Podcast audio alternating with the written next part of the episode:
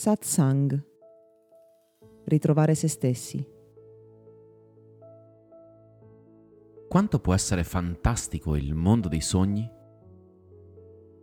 Poiché tutti quanti sogniamo fin da bambini, non ci stupiamo più del fatto che, dopo essere andati a dormire, aver chiuso gli occhi e aver perso coscienza, tra virgolette, riacquistiamo un tipo di coscienza differente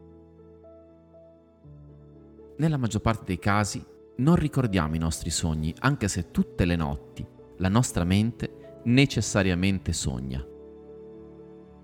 Ma solo quando diamo importanza a questo tipo di percezioni o di esperienze oniriche, allora la nostra coscienza è in grado di ricomporne i pezzi.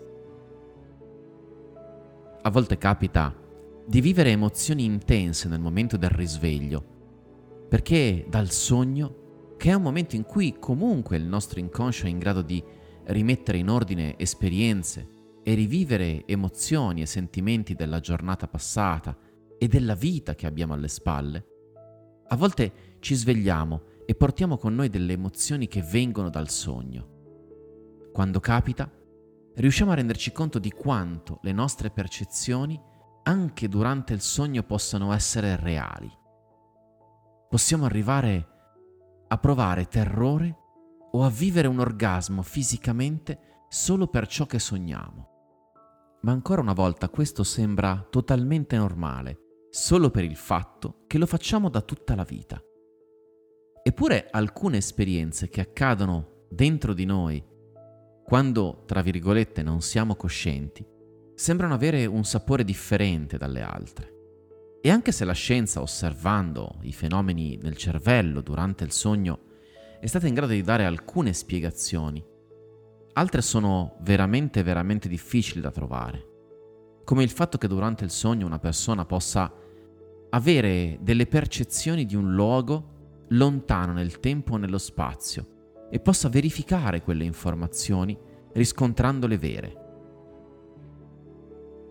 Al di là dei sogni che avvengono perché il nostro inconscio ha bisogno di rimettere in ordine le informazioni del tempo passato o di rielaborare dei veri e propri traumi che ci hanno segnato e che ancora dobbiamo archiviare in pace.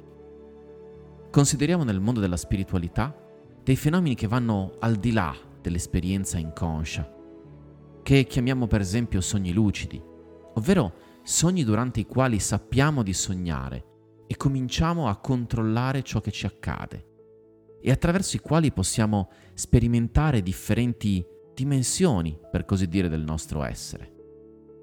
Conosciamo anche quelli che vengono chiamati viaggi astrali, che molto spesso, proprio da bambini, ogni persona ha sperimentato, ma che facilmente non ricorda più, e che riesce a vivere invece in età adulta solo quando si concentra in particolar modo su questo desiderio e va ad esplorare qualcosa che può essere persino pericoloso tuttavia e sicuramente che può diventare un'esperienza molto molto intensa.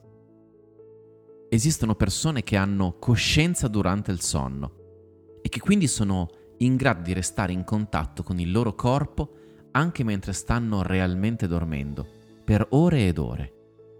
Esistono persone in grado di fare dei veri e propri viaggi, fuori e dentro di sé, espandendo, allungando la loro coscienza contemporaneamente nella terza, quarta, quinta dimensione, anche mentre stanno apparentemente riposando. Non è mia intenzione convincerti che certi fenomeni siano reali, anche perché probabilmente li hai vissuti tu stesso, ma quello che conta è il significato che hai dato a quelle esperienze, perché spesso diventano reali o interessanti solo quando vi porti la tua attenzione e ti rendi conto che quello che può succedere di notte, ad occhi chiusi, può essere qualcosa di davvero straordinario. Si tratta di fenomeni semplicemente fisici, totalmente spiegabili razionalmente? Oppure di una manifestazione del nostro spirito che trascende i limiti della materia e che proprio quando la nostra ghiandola pineale decalcifica così come accade quando siamo molto piccoli o quando meditiamo intensamente, riusciamo a vivere al di fuori del corpo. A volte per provare tutto questo non serve dormire o sognare, ma solo meditare.